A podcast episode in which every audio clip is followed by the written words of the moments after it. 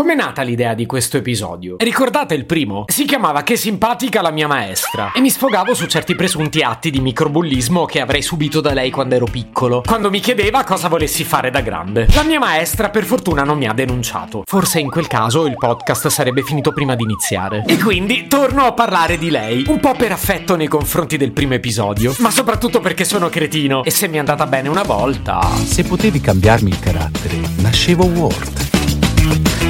Si chiama Marcello Forcina. Dice quello che pensa, pensa poco a quello che dice. Ma quando c'è da sudare, preferisce quattro chiacchiere e un Campari Spritz.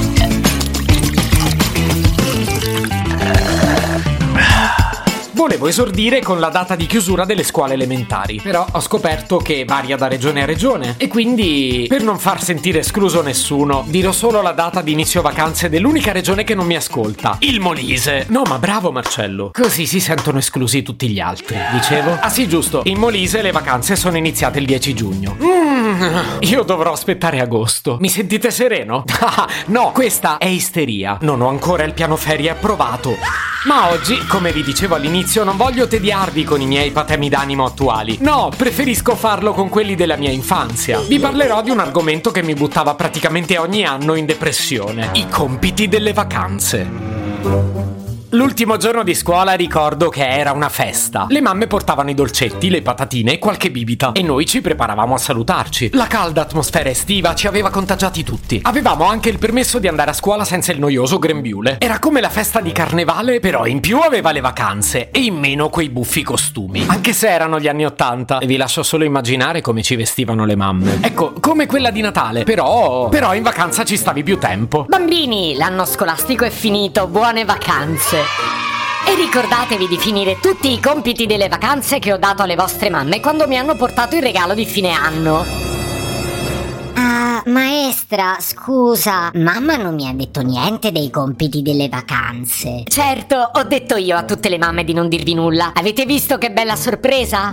Mamma, le abbiamo fatto anche un regalo a quella? Marcello, impara a portare rispetto alla tua maestra. Uffa! Sei in castigo, niente figurine di Lady Oscar. Ma no! Di lì a poco avremmo capito tutti che la voragine che si era appena aperta sotto i nostri piedi aveva solo tre soluzioni e sarebbero dipese tutte e tre dall'autorità e dall'insistenza dei nostri genitori. La prima era fare tutti i compiti all'inizio e togliersi il pensiero. La seconda era farli un po' alla volta nel tempo libero. D'altra parte da bambino che vuoi fare d'estate, gli aperitivi? La terza non era una soluzione, era un rimedio estremo, fare tutto alla fine. Io che ero scemo già allora le facevo tutte e tre. Iniziavo a farli subito, rovinandomi l'inizio delle vacanze. Poi però mi stancavo, erano pure tanti quei compiti e ogni tanto complice mia mamma che mi tirava per l'orecchio ricominciavo a farli. Pochi alla volta, eh? Così mi rovinavo tutte le vacanze. E poco prima di rientrare a scuola mi accorgevo sempre che mancava un bel po' di roba. Potevo mica risparmiarmi l'ansia del rientro.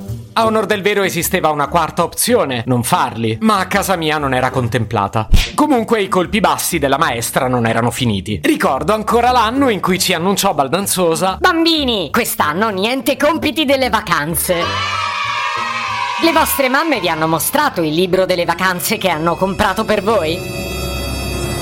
Ma voi lo ricordate il libro delle vacanze? Non voglio distruggere un intero settore dell'economia, ma quelli che capitarono a me erano pessimi. Una noiosa accozzaglia di esercizietti con una spruzzatina di settimana enigmistica. Come se disseminare qua e là una paletta, un secchiello e un po' di sabbia possa bastare per fare un delizioso libricino estivo. Dai, è summer washing. Da adulto ho spesso pensato che le case editrici pagassero la mia maestra. Altrimenti, boh. Ciao maestra, almeno sei ricca adesso. Se potevi cambiarmi il carattere, nascevo Ward. Un podcast inutile, effervescente e tossico, come una pasticca di mentos in una bacinella di Coca Zero. Questa serie è disponibile su Spotify, Apple Podcast, Google Podcast, Spreaker e sulle radio online futuradio.it e radiopretaporte.com. Stelline, recensioni e follow sono molto graditi. Per due chiacchiere con Marcello e aggiornamenti sui prossimi inutili episodi, segui il canale Instagram chiocciola nascevo Word oppure cerca su Telegram l'account chiocciola Marcellogram.